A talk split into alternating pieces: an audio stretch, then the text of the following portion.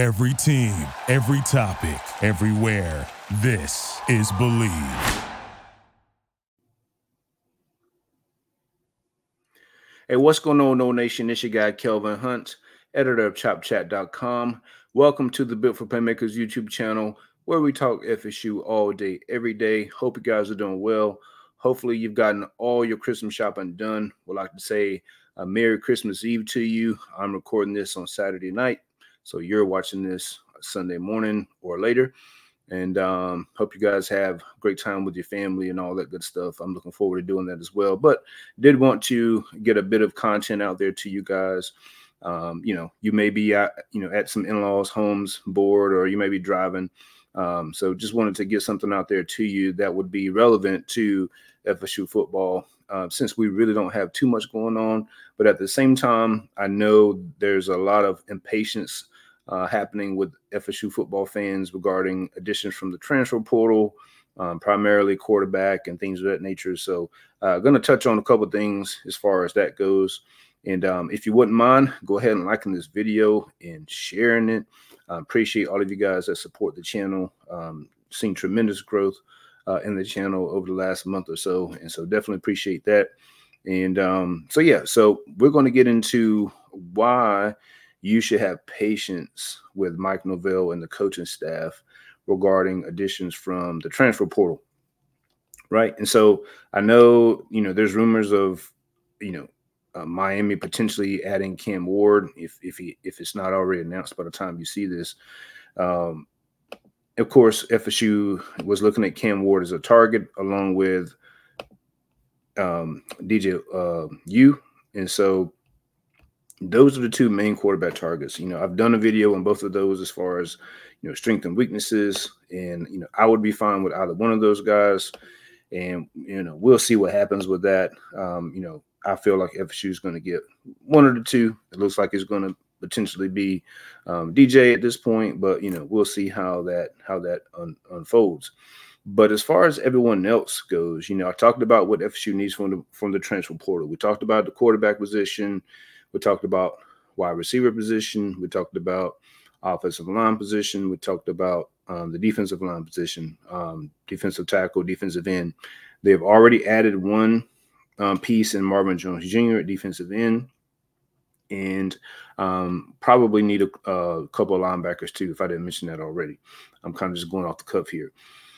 So you've added Marvin Jones Jr. and so his his his portal edition kind of kind of gives you an idea of how FSU does things. If they really want a guy, right? So they brought Marvin Jr. in. They brought brought in uh, Ward and DJ at quarterback. They brought in one defensive end. They brought in one offensive lineman, the guy from Indiana, who decided to go and stay at Indiana. And so, typically, you know, when you look at history, history history will repeat itself. And so, FSU typically, when a when when a guy hits the portal that they really like, they will get him on campus. And generally speaking, after that, after that official visit, generally speaking, if it's a guy they really want, usually, usually they get him. Now, there's been instances where guys have took taken quite a while.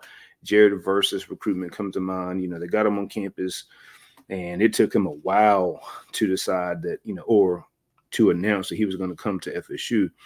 Um, I think Fentrell Cypress last year, you know, he visited, then, you know, he was like he was going to take some time, then he eventually announced whatnot.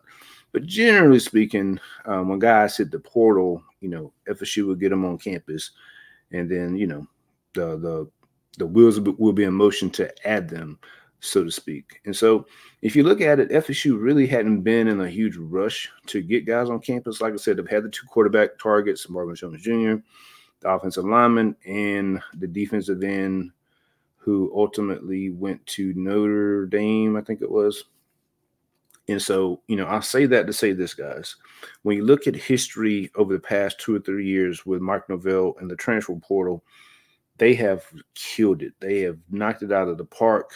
They have been great at evaluating guys, and the guys that they the guys that they want, they generally get.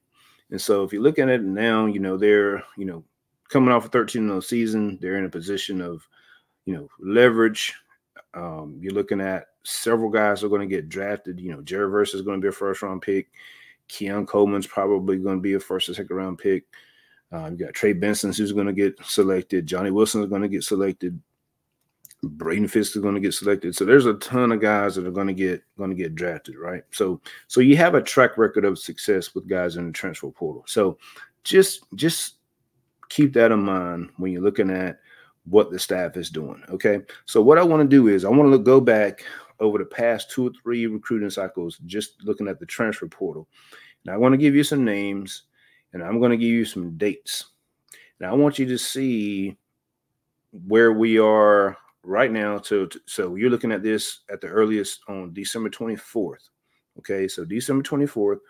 I want you to listen to these names, and then you're gonna you're gonna hear me mention a date, and that date is going to be the date that they uh, committed to or announced that they were going to come to FSU. Okay, so today is December 24th. Uh, or later if you're watching this later. Okay, so I'm going to go through and and list list some names. I got my got my trusty list right here. All right. So we're gonna go back to the first the, the, the first difference maker, so to speak. All right, we had Jammie Robinson, January 10th. Keir Thomas, January 9th. Jermaine Johnson, December 26th. Dillan Gibbons, he didn't get to FSU until May. So he didn't even enroll in the spring. Now, ideally, FSU prefers their transfer portal guys to enroll in the spring to get through spring practice, get those reps under the belt, you know, form that chemistry rapport with their their teammates and coaches, learn strengths and weaknesses and all that good stuff. Sometimes, you know, they just it just doesn't work out that way, but they would prefer that you know those guys would enroll in the spring Okay. So then we have D'Mitri Emmanuel. He enrolled in May. So he wasn't a spring enrollee either. Trey Benson, January 18th. Jared Verse, January 7th. Tatum Bethune, January 4th. Johnny Wilson, December 23rd. Fentrell Cypress, January 1st. Braden Fiske, December 26th. Kyle Morlock, December 21st. They had a whole bunch of guys on December 21st last year. Jaheim Bell, Jeremiah Byers, Keandre Jones, Casey Roddick. They were all December 21st last year. Gilbert Edmond, January 10th. Keon Coleman didn't enroll at FSU until May. All right. So when you look at when you look at history, you know, like I said, they had a, and maybe maybe that's what's kind of influencing or getting people kind of impatient um, in this recruiting cycle from the transfer portal. We had, you know, quite a bit of those guys to announce before, um, you know, Christmas last year. But then there were, you know, quite a few after the Christmas break. Also, you also have to keep in mind that FSU played in the AC championship, ACC championship game, which you know that was another week that they had to prepare. Uh, unlike last year when they didn't have to worry about, you know, really preparing for a game uh, that particular week. So that gave them an extra week last year to, you know, do some work in the portal, you know, evaluate, you know, make calls, you know, see who's interested, all that good stuff. So you had an ACC championship game, um, you know, this year. So that's that's put you kind of give you giving you less time, so to speak, compared to last year or the last two years, so to speak also, if you look at it, there are a ton of a ton of teams with bowl games remaining. They're going to be uh, they're going to be quite a few guys to to enter the portal uh, in the next week or two. All right. And so that is when I suspect FSU. FSU's probably doing their due diligence now as far as finding out who's interested, you know, as far as who could potentially be available, um, you have a lot of probably a lot of back channel stuff going on between the camps of certain players or you know quote unquote agents or whatnot. And you know i expect fsu to you know get guys on campus. And once you once you see guys come on campus you're probably you're probably going to see a quick a quick trigger from these guys. Also you know they're not going to have as, as much time to to make a decision when it comes to if they're going to enroll or not if they want to enroll in the spring uh, because you know the spring semester will begin um, shortly after uh, the new year, and so FSU will have that advantage to their to uh, to leverage things also. So, so just be patient. You know, this staff has an outstanding track record uh, when it comes to the transfer portal, and like I said, they haven't really pushed for any of the guys that they've had on campus thus far. You know, too hard. And um, like I said, I suspect that if they see somebody that they really, really, really want, you know, they will they will look to get them on campus and then, you know, kind of go all in uh, from that aspect. And you know, I think we'll see some guys start committing to the Noles and joining the, the program and enrolling in the spring so that they can get a head start on learning everything. Um, you know, building that rapport with teammates and you know chemistry and uh, you know just kind of um, assimilating into the culture, so to speak. And um, so yeah, so I feel I still feel fine about where we are as far as um, you know additions from the transfer portal. Um, like I said, you got to trust the staff. They're they're great evaluators, and um, they've shown a, a, an excellent um, closing rate as far as transfer portal additions. They're they're just went 13 and 0, won ACC championship. They're gonna have several guys going to the NFL draft. So you got all of that going for you that you haven't had in years past.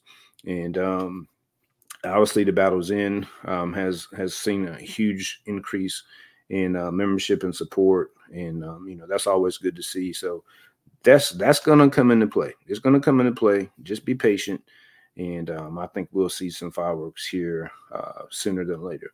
Um, but again, we appreciate the support. I just wanted to get this out there to you. Like I said, I see on social media, um, you know, just kind of just feeling the vibes out there just feels like you know fans are getting impatient and wondering what's going to happen.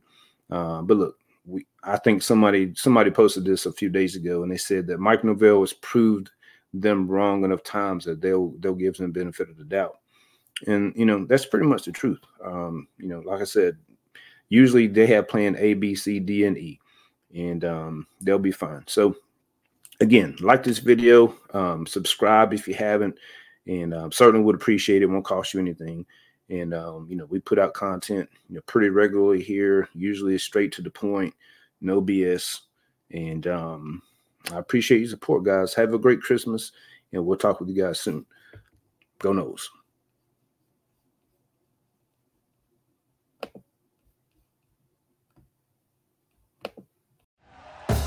Thank you for listening to Bleav. You can show support to your host by subscribing to the show and giving us a five star rating on your preferred platform. Check us out at Bleav.com and search for B L E A V on YouTube.